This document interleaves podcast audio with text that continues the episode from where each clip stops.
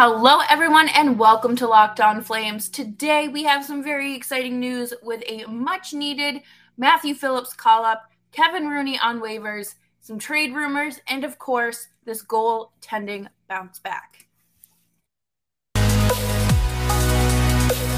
Your Locked On Flames, your daily podcast on the Calgary Flames, part of the Locked On Podcast Network, your team every day.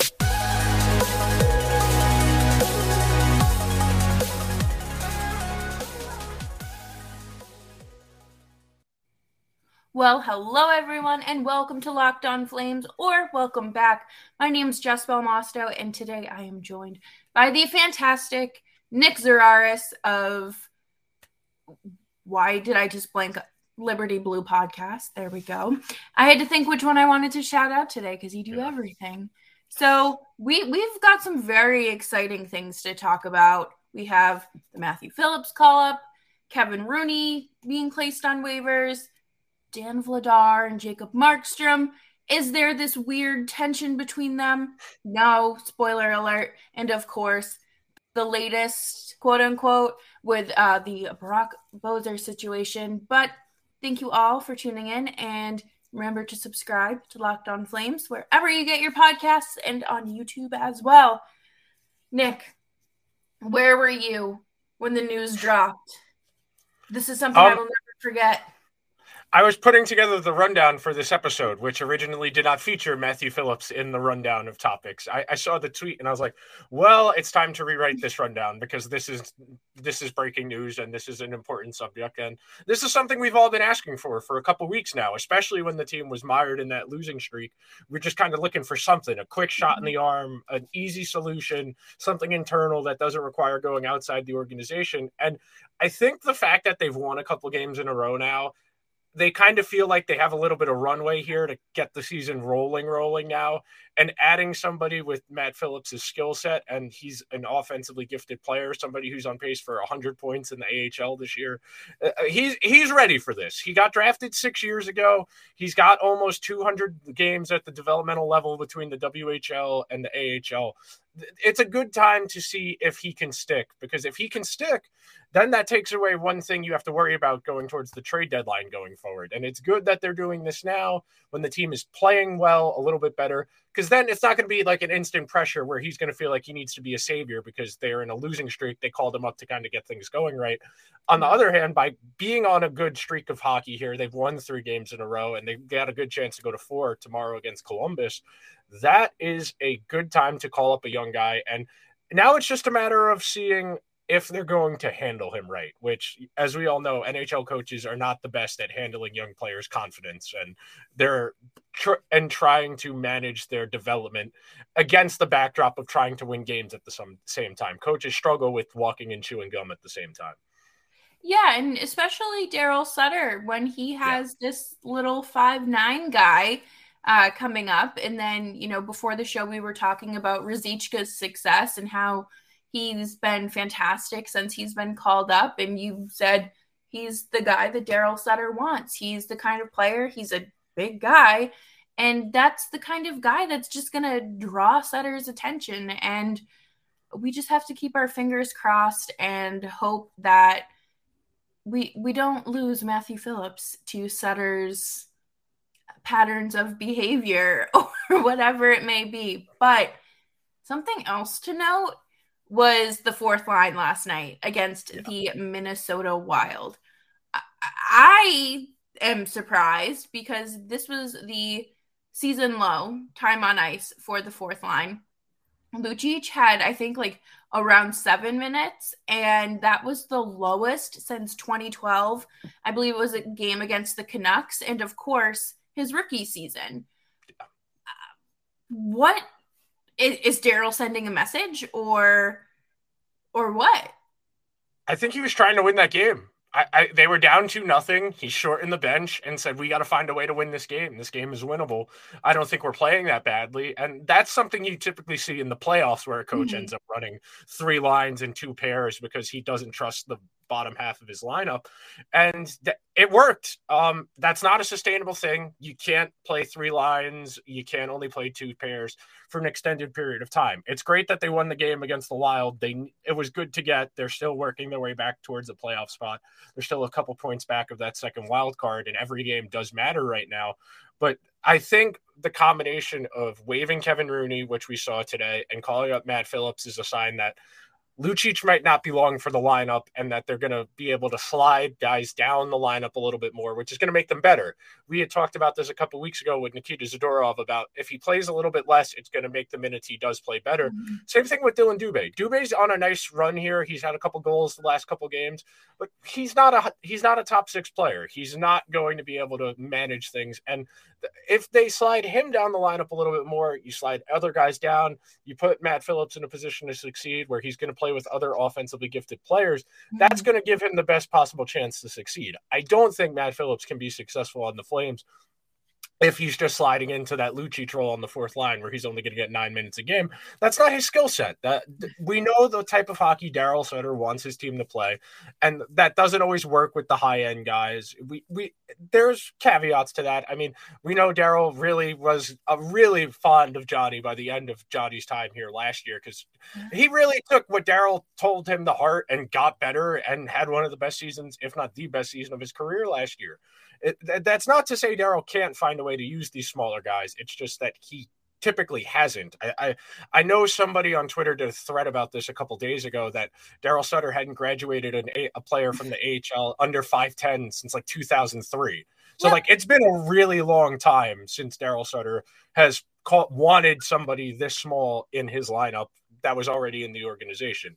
He's been stuck with guys like he got here and Johnny was here. He was in LA and I forget who it was that was there. That was I think five eight, five nine, something like that. But this is a way a GM can kind of force the coach's hand is taking away their toys. Don't yeah. you can't play, you can't play the bad players now. You got to use the lineup the way I want you to assemble it.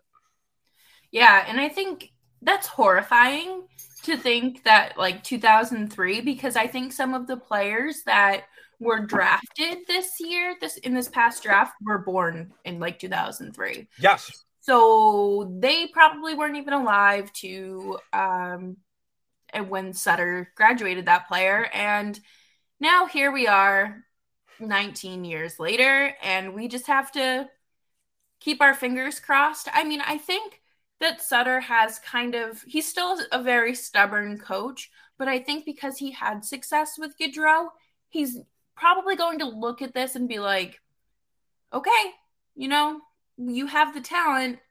We need that talent. Let's try to mold you into a Daryl Sutter player while you are here.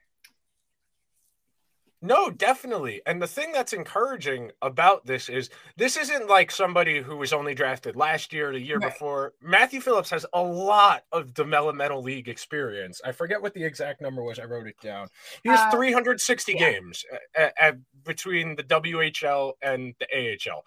That is four and a half years of development and marinating. This isn't like Daryl is getting a fresh out of junior hockey player he's been in this organization for several years now, and he's done all he can possibly accomplish at the AHL level. If you are putting up 100 points in a season at that level, you're not really there's not really a point to that because you're not help.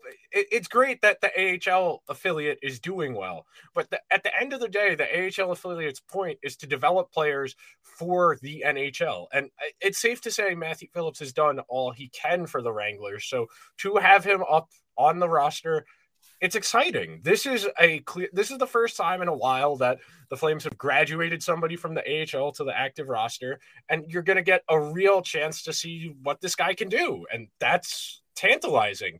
It, it, the that's the thing everybody loves about prospects is they can be anything. Yeah, and we've seen that success with Ruzicka as well, yeah. and. I heard that they're that they may not be done with call ups, uh, and Trevor Lewis is supposedly, potentially, allegedly playing through something. So I wouldn't be shocked if we see him placed on IR for a little bit.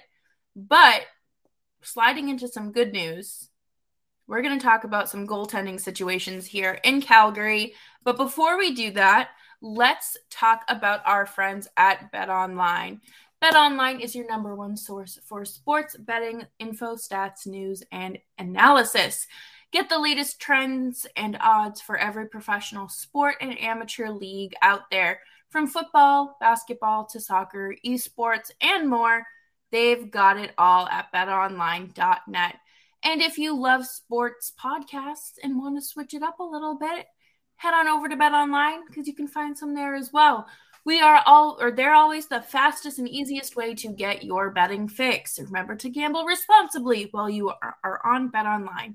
Head to the website today or use your mobile device, LeapPad, iPad, whatever you decide to learn more. Bet online, where the game starts. Before we talk about the goaltending situation, I do want to remind you all to subscribe to Locked On Flames wherever you get your podcasts. Leave a nice five star review, rating, and then write a nice little sent- sentence. Tell us what you're most excited for, who you want the Flames to trade for, or whatever. Just be nice please. Lucic last night, before we get into goaltending, they, you know, were going down the line, giving hugs and stick taps, helmet taps, whatever, to Dan Vladar. And you would have thought that someone had a gun pressed to Lucic's back to like force him to give him like a hug. He looked so miserable. And then you get to Markstrom at the end, and Markstrom just looks like the happiest kid on the face of the earth, unwrapping the new Xbox, the new PlayStation. And God, it was so, so refreshing to see. Because it, it's weird to think about it in this way, but if Vladar is playing well, that's taking pressure off of Markstrom to get out of this funk. So if Vladar is successful, that's going to give Markstrom the time to give himself, like, okay, I need a hard reset here. I need to be put in rice for a couple days. I will be okay, but it's going to take me a little while to get out of this funk. I mean, you saw him say it himself. He said last week, I suck. Right mm-hmm. now, I am bad. And I, I, mean, the game against the Canadiens last week, that was like that was probably the low point for for him yeah. this year. And it, it's frustrating when you're in that kind of rut, but it, you can't get discouraged. And the fact that Vladar is playing well that's going to help Markstrom going forward because he's not going to feel as pressed to get it right back together as soon as he can. The fact that they've already given Vladar 10 starts this year, Vladar had 23 all of last year, and we're right. only in December. So that's encouraging that the coaching staff is trusting him a little bit more. It's encouraging because the team has desperately needed the goaltending situation to stabilize, and Vladar's given them solid results. I mean, he hasn't played out lights out, but he's playing like the 17th, 16th best goalie in the league. And right now, if as long as the Flames aren't doing what they were doing a couple weeks ago with the bad penalties, the penalty kill isn't that great. If as long as they're not doing that, slightly above average goaltending is all they need to be decent. Yeah, and you know, I think when it comes to Vladar, last year he only started five home games or appeared in five home games and he was asked about that last night and he was like, it feels great to like be able to go right home, celebrate with his girlfriend and like sleep in his own bed after a huge performance. And I think that that also helps in terms of confidence and just, you know, being in a routine because yeah. that that is what every athlete regardless of what sport they play. They live for routine. They're up at four o'clock in the morning, hitting the gym, eating their chickpea pasta. Yeah, like they're they're eating and just being crazy with their training. And then, you know, I think Markstrom has just probably had a little bit of a hangover in terms of his workload from last year. Uh, you know, you get the summer off, but that, that burnout doesn't magically go away just because you're enjoying your nice summer in Sweden and traveling all over Europe. And then, you know, you get back to work and it's like, oh, right. But it's great to see all of these pieces aligning at what appears to be a really good time. Yeah, no, that's the thing, and it, it's encouraging for the long, the long term outcome because I, I the Athletic had a feature about this today, just the Flames organizational depth in there. And the thing I was reading in there that I found interesting was that they feel like Vladar can be a number one eventually. Like, yeah, that's probably just the organization gassing up their own guy, but he's shown he hasn't played a ton of games at the NHL level. I mean, coming into this year, I think he had all of 25 NHL appearances total. I think he yeah. had five starts on the Bruins and then he had 10 last year or something like that. And he's got 10 this year. That's really not a ton of work. That's not a, a big sample size to work off of. I mean, a couple years ago when I was interviewing Steve Valiquette for something about the Rangers and we were talking about Georgiev because Georgiev was still kind of in, I think it was his second season in the NHL. And Georgiev hadn't really played in a good league, like in any point in his life. Like he played in, yeah, he played in one of the smaller leagues in Europe where there's not a lot of NHL talent. So he only had like 40 games, 30 games in the AHL before the Rangers called him up. And Valiquette was like, "There's no way to know. Uh, you no. typically you typically have a good three, four seasons of somebody in the AHL or in a junior league or in a good men's league in Europe, like in Sweden or in Germany yeah. or in Switzerland, where you can kind of get a gauge on what the talent is. For Vladar to be doing this, playing this well with not a ton of NHL experience, that's a good thing. And the one thing I did find interesting when I went on hockeyviz.com and I was looking at the heat maps and stuff of where scoring chances are coming from and against, the defense is a little bit better in front of Vladar than it is in front of Markstrom, which that speaks Ooh. to us it speaks to a subconscious thing, and this is a real phenomena. I know this was a thing with the Rangers with Cam Talbot and Henrik Lundqvist and Antti Raanta with Henrik Lundqvist. Subconsciously, the team is like, Lundqvist has this, and for the Flames, it's probably the right. same thing. Markstrom's got this. If I make a little mistake here, if I'm not exactly where I need to be, he's probably got me. Whereas with Vladar, it's like, ah, we got the backup in there. Let's do what we can to make his life easier. It, it's a subconscious thing, but it is a real thing that there is some statistical pattern that I've found interesting for a while. And right now, granted, we've only played 30 games so far this year, but it's holding true for the Flames as well. Yeah, absolutely. And that is something to definitely take into consideration. And I think my biggest thing when Vladar was traded to Calgary was the numbers and how skewed they were. Yeah. I don't think it's fa- it was fair to look at his five starts or five appearances. I think it was in the bubble and his first NHL his oh my god, I felt so bad for him. His NHL debut was in the bubble and it was after Tuukka had left and Halak ended up getting hurt or um, ended up being pulled, and this this kid skates out, and it, I, he had just I wish I had the numbers in front of me, but it was just it was horrible. The team had left him out to dry. His coach didn't put him in, you know, a, a decent situation, and then I think the next start he just allowed like five or six goals, but at the same time that's not who he was or who he is even if that was who he was, he's definitely developed. I think that he has had an opportunity in both organizations to work with fantastic goaltending coaches and great mentors. You know, it's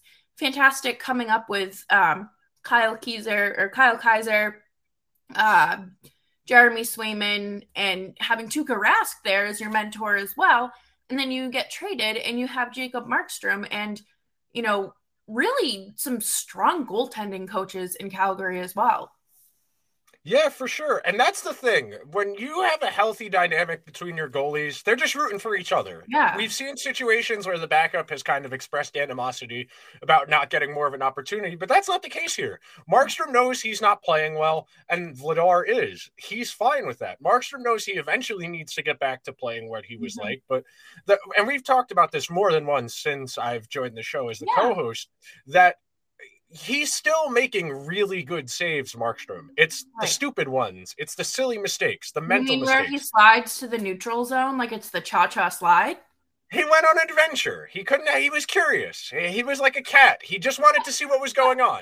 He went on a little adventure. He oh. had to oh. be a little nosy, and it didn't work out for him. But no. that's the thing if he can refocus, because the high end saves are still there. I still think about that save he made in the game against the Kings. I think that was two weeks ago, with like 12 seconds left in regulation. Oh, that yeah. saved the game. I, and the goalie coach mentioned that in the athletic article. It was like he pointed out that specific save where it's like, I don't think it's anything to be concerned about. I just think it's a focus thing where he'll take a little bit of time, reset his mind, and he should be fine. And we have a long term sample of Jacob Markstrom being an upper echelon goalie in this league. So this is more of an outlier situation than anything. Right. And I think that's why people get so concerned because it's yeah. not something you see frequently. And like you said, it's the outlier. So as soon as like that red flag starts popping up, you're just like, how do we squash this? And is this something that we're able to squash, especially because he's on the quote unquote wrong side of 30? So it's just, you know, is it the start of the decline or is this just a matter of him eh, being a human being? And I think that's another aspect of hockey that people don't For always sure. like that you're not on your video game.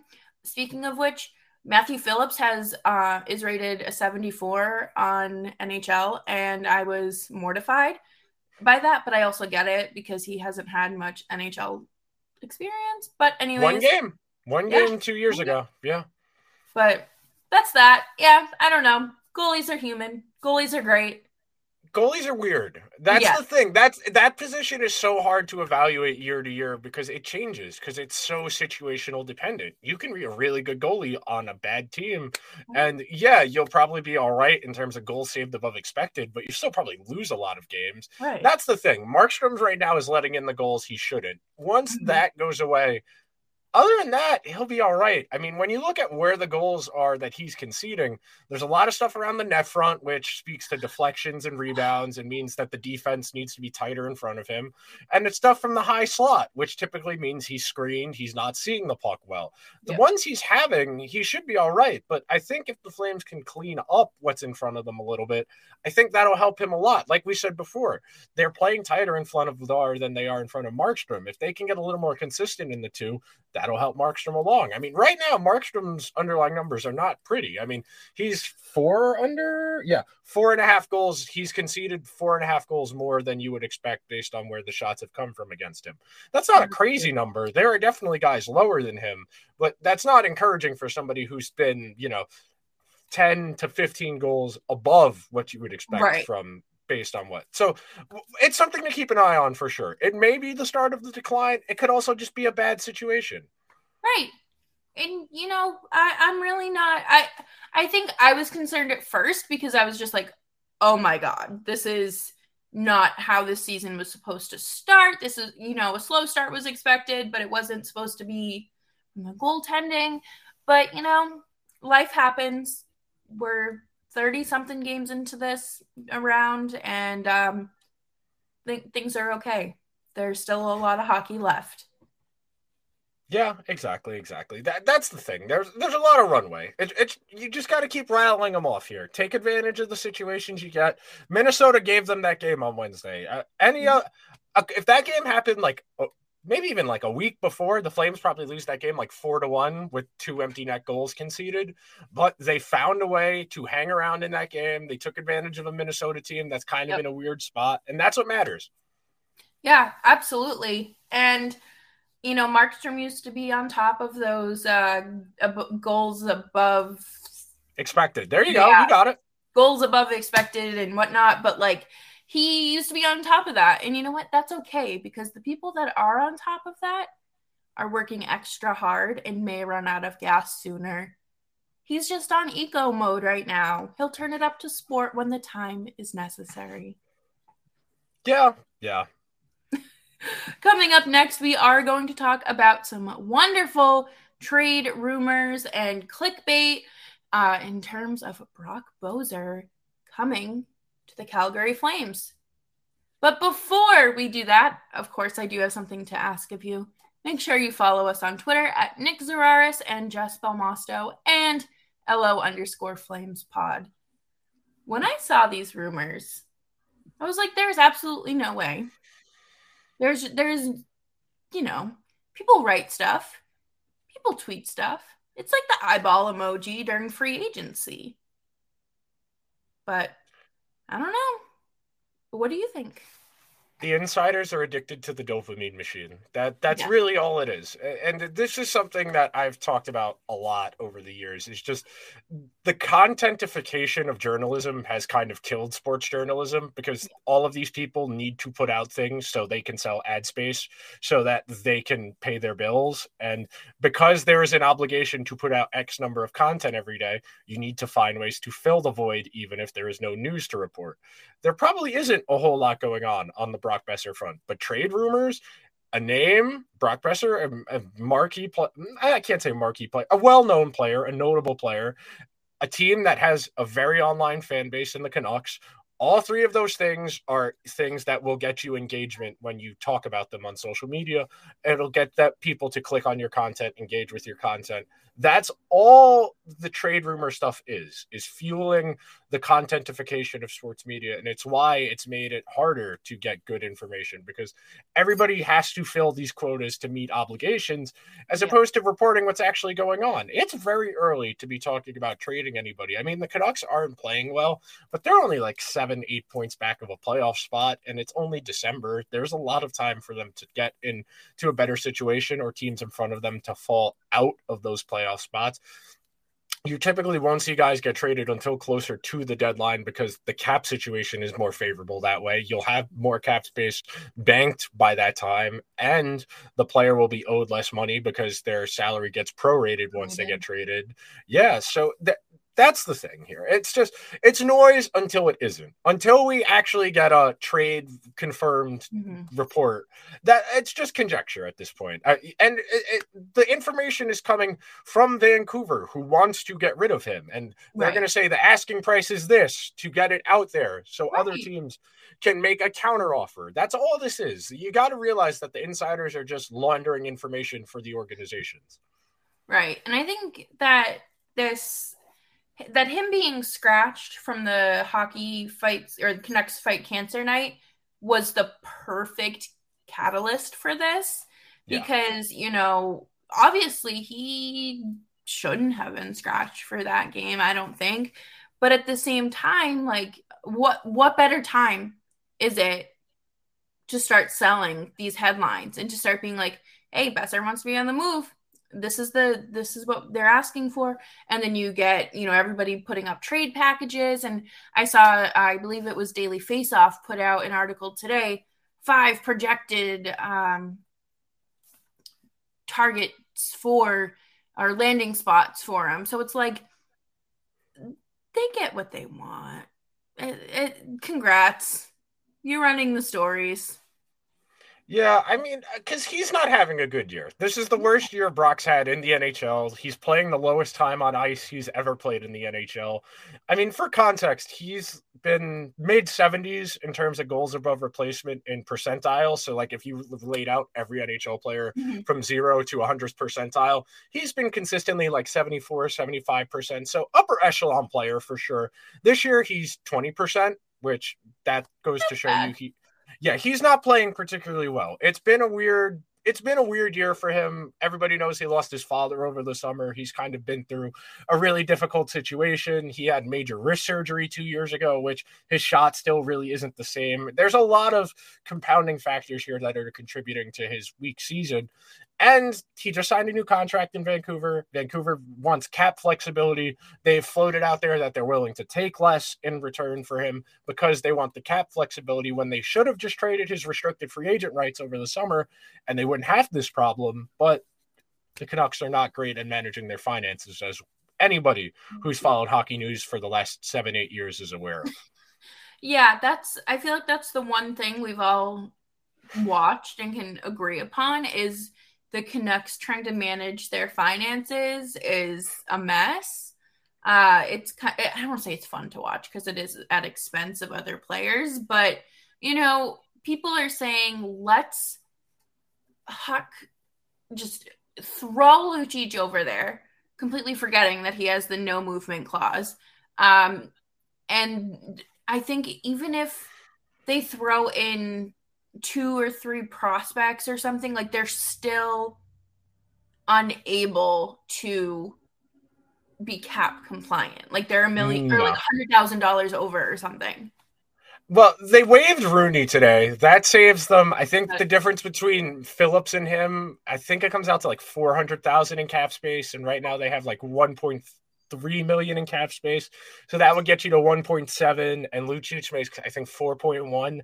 That would get you close to Brock's number, but the problem would be going into the future, into years future, to make the math work. This is just conjecture. I I, I think of the possible landing spots for Boeser that makes sense. I could see. I could see Colorado. I could see the Islanders. I could maybe see the Rangers. I, I don't see Calgary as a viable landing spot because they don't have the cap space to make it work uh, without trading out somebody who's making money, which would defeat the purpose because the Canucks want to shed salary. They don't right. want to take equal amount of salary back.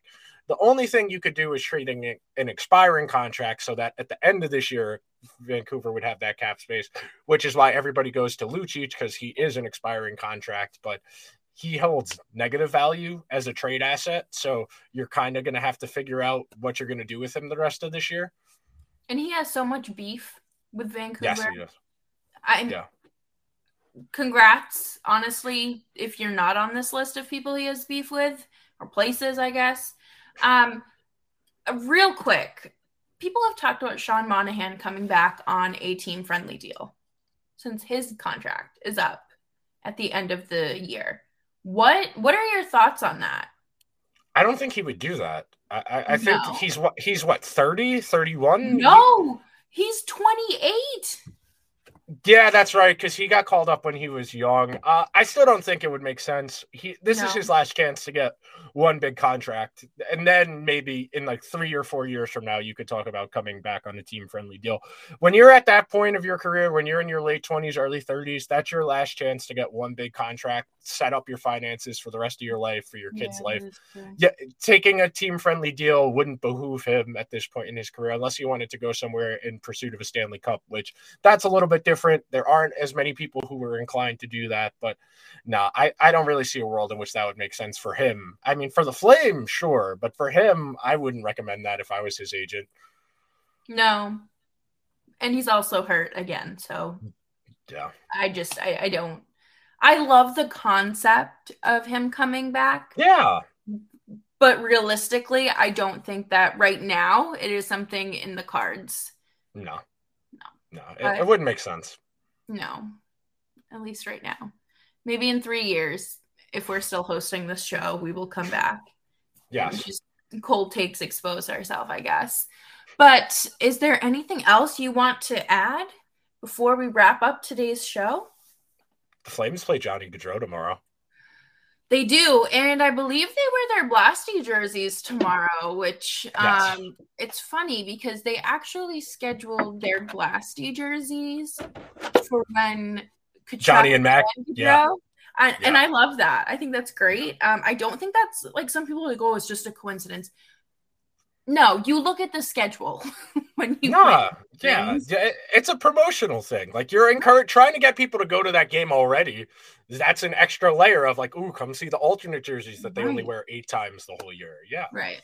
I love the Blasty jerseys. They're so nice. So nice. Uh, do you like the Blasties or the pedestal more? The Blasties. Yeah, I agree. I do really like how the pedestals look on the ice, though. They do. They do.